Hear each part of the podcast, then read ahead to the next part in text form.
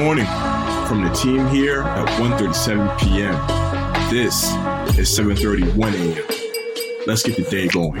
Good morning, good morning, everybody. Happy New Year. Today is Monday, January 3rd. We hope that you had a great holiday weekend with your family. We hope that your start to the new year, with it being a weekend, was nice, relaxing. We hope that you accomplish all of your goals. Um, Bo and I are happy to be back doing 731. We're excited for this new year in 731 and to continue to evolve and deliver you guys some of our favorite updates in the world of sports sports, gaming, NFTs, and more.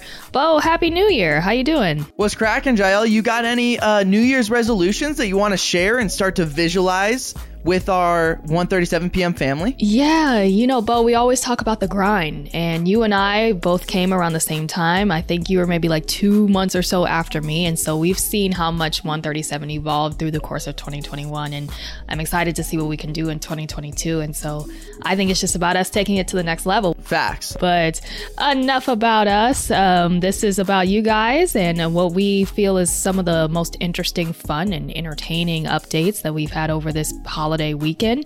If you are an avid listener of 731 or if you're not, uh, we typically just start the show talking about a birthday, a fact, and sometimes it's quirky, sometimes you know about it, sometimes you don't, but this is a name that you'll probably recognize.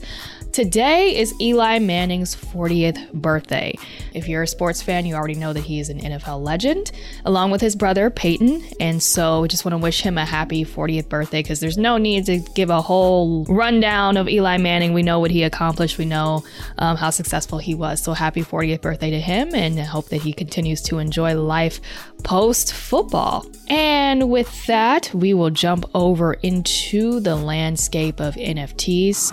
NFTs. The NFT world is, I guess, starting 2022 off in such a powerful way. Yesterday saw the highest sales volume on OpenSea in four months. So it appears, like from our NFT experts, that the market seems to be heading back onto another what's called bull market. OpenSea saw over $200 million in sales volume yesterday for NFT on ETH, the highest volume since September 2nd of this year, which was at the tail end of the summer of NFTs. And that period was the most explosive growth in the history of non fungible token transactions. The January 2nd volume from yesterday beat the volume on January 1st, which was also the highest day since September 2nd. So let's that's a crazy metric to think about. The volume for the entire month of June 2021 was only around 150 million, and that's compared to over 200 million just yesterday. But December saw pretty much over 3.2 billion. Uh, additionally, if you are looking to learn more about PFP, which is a NFT profile picture, projects, and other collections featuring a variety of iterations on one central theme, there is a service called Rarity Sniper, which has become the primary resource for determining rarity rankings in big collections. We just wrote an explainer on the service, which is a good jumping off point for people looking to get into NFT trading and wondering how and what assets to buy. Bo, what you got? Entertainment. It was another massive weekend for our web slinging friendly neighborhood Spider Man. And the box office numbers are just silly at this point. He raked in almost 58 million at the box office this weekend, uh, bringing the domestic total to about 600 million, and it is at 1.37 billion globally right now, which is a ridiculous number. But also shout out 137 because you know that's what we do over here. Uh, Sing 2 followed Spider Man with nearly 20 million domestically, which is a pretty solid little second weekend. The box office, though, had a couple flops here and there, including The Matrix Resolutions. The King's Man did just okay.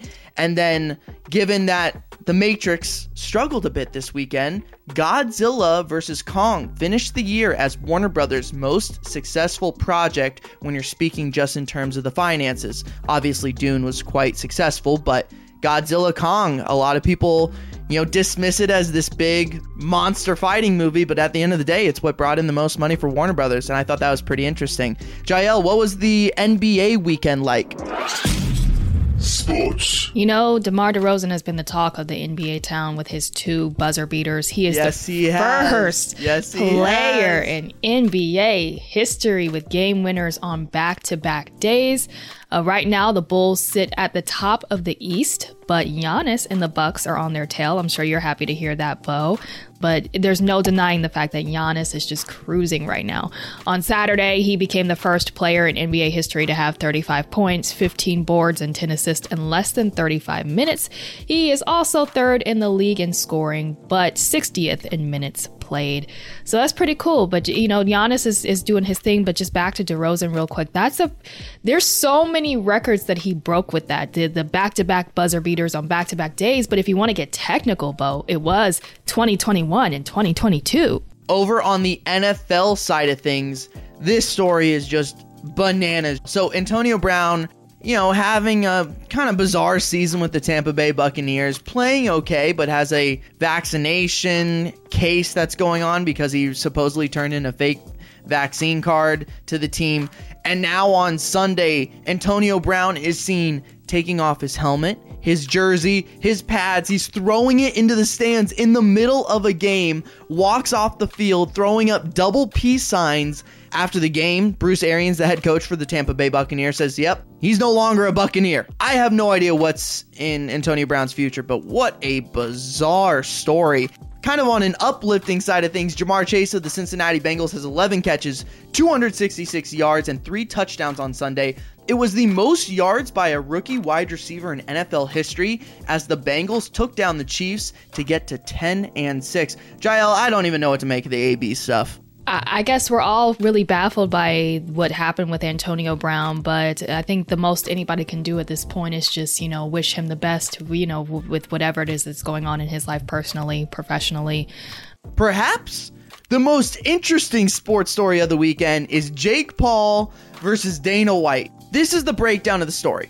Jake Paul's manager is the former CFO of the UFC. Dana White and the CFO do not get along anymore. They had a bad breakup, things didn't go well. This CFO then goes to manage Jake Paul as he starts to pursue a boxing career. And Jake Paul tells Dana White, I will fight Jorge Masvidal, the bad mother effer in the UFC. That's not me calling him that. That is his actual title in the UFC. He holds the BMF belt. He said, I will go and fight Jorge Masvidal if you do these three things. I want the minimum fight pay raised from 12K to 50K for all fighters in the UFC. I want a revenue split between UFC ownership and UFC fighters, and I want lifelong health care for all fighters that partake in the UFC. It's impressive. He's kind of winning over the common person. He's winning over possibly UFC fighters for saying this.